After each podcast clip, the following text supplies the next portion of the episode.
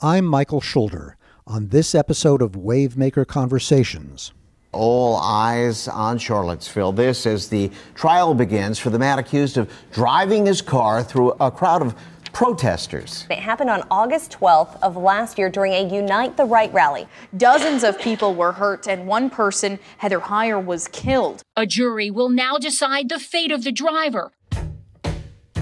With the Charlottesville murder trial underway, I'd like to introduce you to one of that city's most distinguished citizens. First, a quick backstory. 15 months ago, right after the so called Unite the Right rally, I wanted to find someone in Charlottesville with a unique perspective on what had transpired. I called historian Barbara Perry of the University of Virginia's Miller Center for a lead. She introduced me to one of her mentors, Henry Abraham. Henry Abraham grew up in Nazi Germany, a Jewish boy who, thanks to his mother, got out in time. He became an esteemed scholar of constitutional law, the author of many books on the U.S. judicial system and civil liberties. Professor Abraham taught first at the University of Pennsylvania before moving to his beloved University of Virginia, where students he taught and mentored call themselves the Tribe of Abraham. It has been 15 months since neo Nazis and white supremacists attempted to spread venom in Charlottesville. Henry Abraham, now 97 years old, is a kind of antidote to that venom. We spoke in August of 2017. Professor Henry Abraham, welcome to Wavemaker Conversations, a podcast for the insanely curious.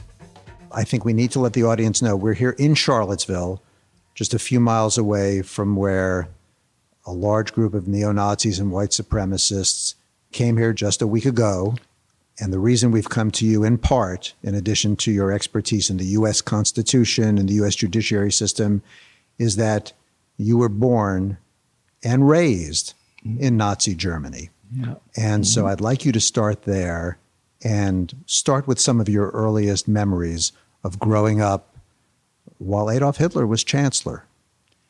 My parents lived in a nice area. And where was that, by the way? This was in the town where I was born called Which? Offenbach, like a composer.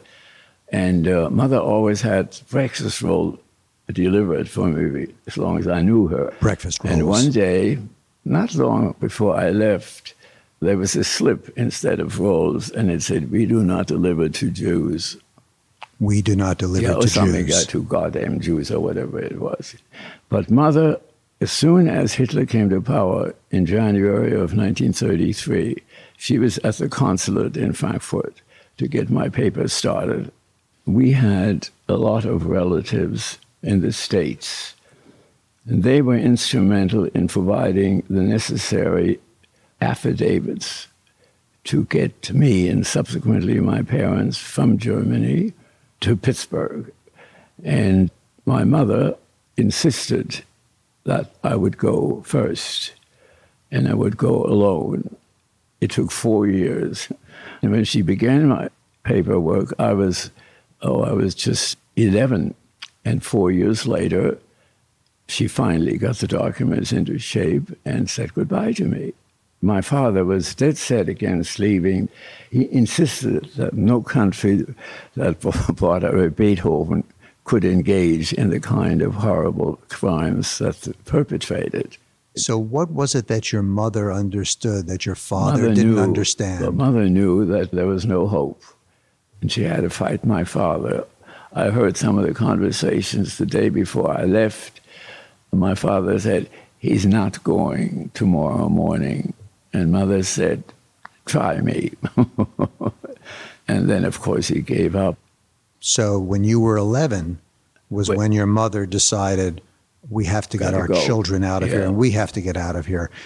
Describe to me what you remember growing up as a Jewish boy in Germany in the 1930s from the time, say, you were 11 till the time, what were you, 15 or 16 when you went I on a boat 15 alone? When 15 left, yes. When you left alone? Mm-hmm. Yes, my bar mitzvah was in 1934 when I was 13. And my mother had arranged a party in our apartment, from which we were expelled shortly thereafter. And the head of the Jewish committee came to the meeting, to the uh, gathering, and said, Careful, please, don't sing. If you are noticed, you may be in trouble. We mouthed the music. We were scared, actually. And that was early. I was bar mitzvah in 34, you see, 1934. Oh, I went to see my, my maternal grandparents in that Bavarian town every summer for about six weeks. That was heaven. He had so many animals. And the last time I was there, I knew I was going to be leaving. I left in April 37, and this was maybe in February. And I took the cat I liked and went to bed. And suddenly there were tremendous sounds of stones and bricks against the windows. The windows were shuttered, however, and so nothing broke. And vile name calling, you see. And those were probably people who had been on my grandfather's payroll. It was a horrible experience. I've never forgotten that. I don't know what I was afraid of. I knew this was terrible, but I didn't quite know why. Let me ask you then the final question from your Germany chapter. I can only imagine as a parent myself sending my, in this case, it was my oldest son, but only 15 years old. What did she tell you? Well, I can tell you that's sort of a sweet story. My mother and father and brother, who was five years younger, I lost him last year, but they came to the train station with me in Offenbach and put me on the train for Hamburg. And I went from Hamburg, went to New York, where some relatives picked me up. Leaving the train station, my mother suddenly turned around and said, Oh, I forgot to tell you something. When you get to New York, Aunt Amanda, our cousin, is preparing a nice luncheon for you. Be sure to write a thank you note. And for the rest of my life, I've not only written thank you notes, I tried to teach my two sons with, well, some success. I wouldn't say complete success. So that was the last thing she said. And so you got to America, to Pittsburgh, you enlisted in the U.S. Army, you were in this intelligence unit, digging up documents. Oh, yes. Uh, I was in the service for four years. And when I came over, you know, I had to wait until I was of the proper age, could become a citizen. And when I was drafted, and I wanted to be drafted, when I was drafted, I still was not a citizen. And when I got into the service and finally landed in a, a wonderful unit, uh, it was possible for me to make a contribution because I was a linguist. And the unit in which I served, we were almost entirely German Jewish refugees. A few were Dutch and uh, some Belgians, a few French, and some British. But we were thoroughly trained and we spoke all sorts of languages. And we uh, played with languages. We translated everything under the sun into all kinds of languages. And in order to be in that unit, which I think was a ticket to survival, to be in that unit, you had to be trilingual. And I was able to offer French and German, and English counted, so I was lucky. You also had to have an IQ of 130 so we may not have been good soldiers, but we were not dumb, and we had had a very interesting experience.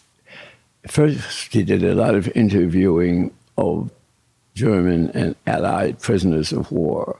I hated that, but I had to do some of it. But I got out of it and got into a very interesting subunit. We um, looked for the Nazi Party documents depicting the 8 million members of the party with the help of a German peasant whom we bribed. And I, I, do want you to tell me a little bit more about how you found that peasant and bribed that peasant to get what? What was it that you got? Here's how we found the documents. We knew of their existence. And, and what were the documents? The Nazi Party files. That was the chief document. We wanted to know who was an acknowledged Nazi party member because by that time we had begun to mount restitution and retribution. And our colonel sent out all sorts of inquiries. And one day, a German peasant came to our headquarters. And this was where? In Berlin. Okay. Yeah. He came from Bavaria, and he said, I could tell you where those documents are, but I'm not going to tell you. And the colonel, all he had to do was arrest him or perhaps hit him or whatever he wanted to do. And I was hovering in the background, you know, with my mouth open. And the colonel said, Well, what do you expect? And the peasant said, Very expensive. Colonel said, I didn't ask you that. What do you expect? Two cartons of cigarettes. and he also wanted permission to go through the coffee grounds in back of the building. You know, the Germans hadn't had any coffee for so long. And there we had all those important documents. And the Germans, in typical German style, had, of course, done everything in triplicate for us and in alphabetical order. Once we took Berlin, it didn't have to do very much. But we had a direct line to Nuremberg, where Justice Jackson was our prosecutor during the war crimes trials. So it was a wonderful experience, and I. Uh, I went back to school and went back to Kenyon and graduated then and went off to Columbia and got my PhD and then taught for about 60 or 75 years, depending upon how you count. So 60 or 75 years as a professor with a specialty in constitutional law and U.S. It was, judicial. it was con law, especially constitutional law, judicial process, judicial process, civil rights and liberties. But I'm not a lawyer, as the law professors would tell you very quickly. And I know you're officially retired, but you Yes. still teach, I understand. I just finished teaching this fall.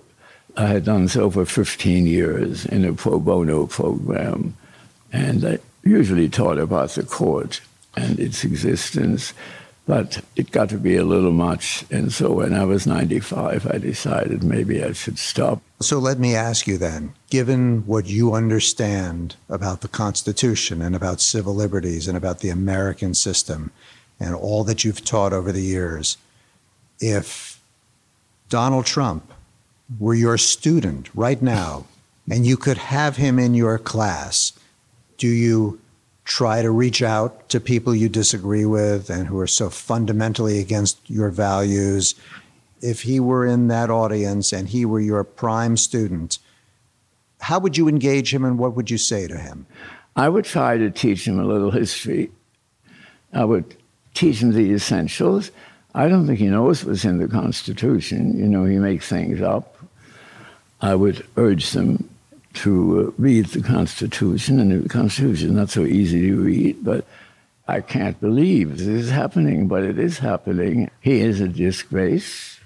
But if you had to boil it down in his own language, making America great, based on your experience both in childhood, growing up in Germany, coming here, studying and teaching the Constitution and the judici- judicial system and civil liberties, if you had to single out that one or two critical elements, what is it that makes America great? I would tell them, first of all, they're lucky to be where they are in a country which is still free to a considerable degree, although people like Trump don't know the noun freedom.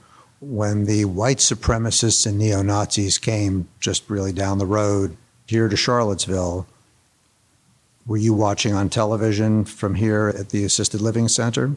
Now, I was not glued to the TV. It was much too hurtful, you know. Needless to say, I was not only disgusted, for me, it was deja vu. It was a repetition. And I thought back of the 30s, what I had to go through. These are all predominantly blue collar men, you know, in their 20s, 30s, and 40s, who is filled with hate.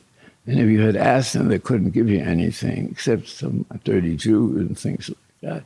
I couldn't believe what was going on. Classes of people who were acceptable and those who were not acceptable, you know, and they were throwing things at the temple here. I'm not a good member of the congregation, but I know where I belong. We tried to get a police person, wouldn't provide any. Why they picked Charlottesville, I still don't understand. Why this lovely town? Why, of all places? But, you know, hate is very thin and can be so brutal. And what we learned while we were going through it, when my parents had to leave their apartment in a comfortable place, they managed to get an apartment together with 34 other people. I had already left. I left in 37. These 35 people, you know what, they were friends. When Hitler came to power and started his program, one by one, they wouldn't have anything to do with my parents. There was the incident of the baked rolls, but much, much stronger things. There wasn't a single person among the 34, a single family, that did anything except one couple. Let me ask you, though, because you said it was deja vu Yeah. when these demonstrators came, some of them at least, armed very heavily with guns. And what struck me was, you know, they've basically been very much underground. They've been Yes. collaborating on the internet. They had been and they came, these white supremacists and mm-hmm. neo Nazis came and exposed their faces mm-hmm. for everyone to see. Mm-hmm. All I could think of was, why am I here? What am I looking for? Why am I listening? And I didn't listen to a lot of it. I said, I can't believe what's going on. Of course, it fortunately didn't last very long. And the locals were wonderful most often. So I guess when you say deja vu, but there still is a fundamental difference because here, Oh, yes. people didn't just sit back quietly. Anti Semitism was very strong in Germany, always. I could always ask myself, what had we done? You know, my father's family, I can trace it to late ninth century, eighth century. I just couldn't understand it. And to have this go on here, it was very hurtful.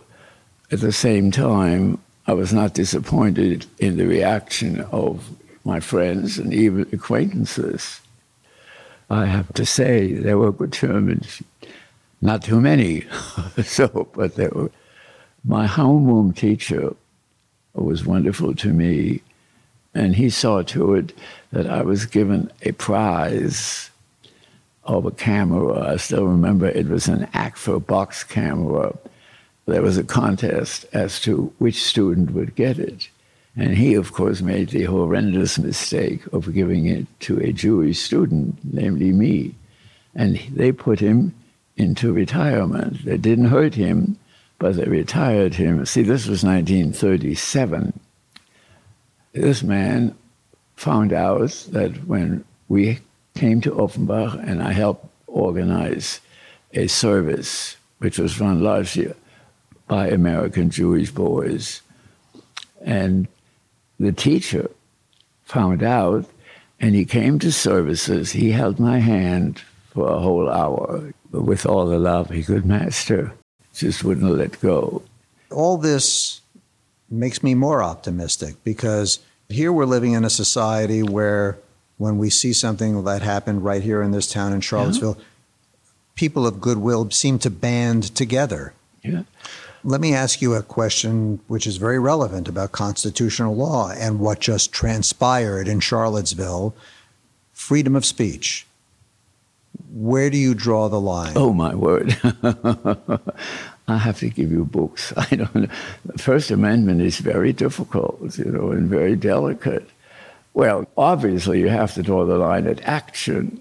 You see, that's relatively easy to say, but sometimes that action has adherence and very difficult to draw lines in the First Amendment. in Charlottesville, Yeah. Was this a clear case of this goes beyond free speech? it was a clear case. You know, when you arm yourself and sing songs about dirty Jews, that's not protected. Explain to me in U.S. constitutional law why would that not be protected? Saying dirty Jews and arming yourself in public. Why should that or is that not protected speech? Why is it not protected speech? Because it goes beyond veracity, for one thing. It goes beyond justification. When my mind, went back how I was beaten up, and they couldn't have answered why they beat me. You see, the answer would have been, he's a Jew. And I think there have to be some limits. But I just want to ask you a couple more questions because as a parent, I'm a father of three. Shortly after my wife and I became parents, 9 11 happened and mm, the Yeah. wars that followed. And so I've always struggled and tried to come up with a way to explain bad things in the world in a way that's honest but doesn't create fear.